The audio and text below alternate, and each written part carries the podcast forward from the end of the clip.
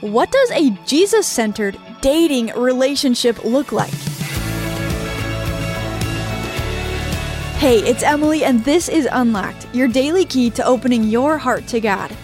We have a fun story today all about relationships. When you get to the point when you're ready to start dating, what does it look like to pursue Jesus and be in a relationship at the same time? It's what we're talking about today, so fasten your seatbelts. Our story today is called hashtag dating, and it was written by Anastasia Yoder. We've all heard it before. We're talking, or he liked my Instagram post. Our culture is very focused on how we look and how we spend our free time. Whether that be going to the beach with friends or playing on our travel volleyball team, we want people to look at us and to know what we're doing 24 7. That's why, if a friend tells us about a guy she's interested in, the first thing we do is look up his social media. But sometimes we get so focused on how cute someone is or what they do for fun that we forget to ask the most important questions Are they committed to Jesus? And how do they find ways to further God's kingdom in their day to day life? I know it's so easy to get wrapped up in how good they look on social media, but God cares about more than just appearances. He doesn't care about how many followers you have. Instead, God cares about whether your identity is in Christ, if you are following Him. As Christians, the Holy Spirit helps us grow in our understanding of who He is as we spend time in His Word regularly, on our own and with the other believers at church. On our own and with other believers at church. Therefore, when we are looking for a potential future spouse, we should seek someone who also has their identity in Jesus.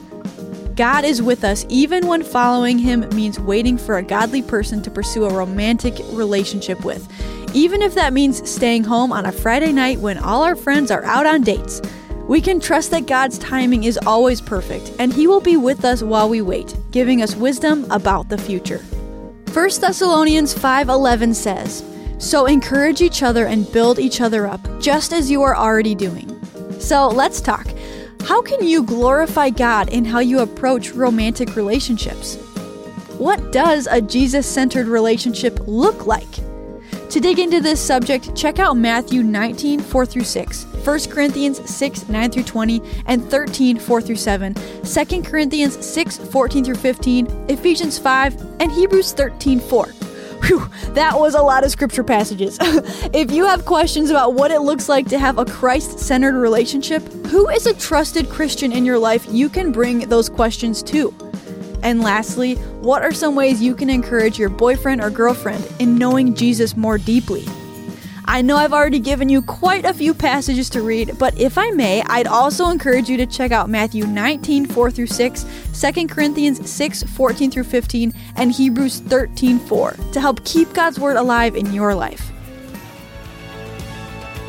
Thanks for being here with me for this episode of Unlocked, a production of Keys for Kids Ministries.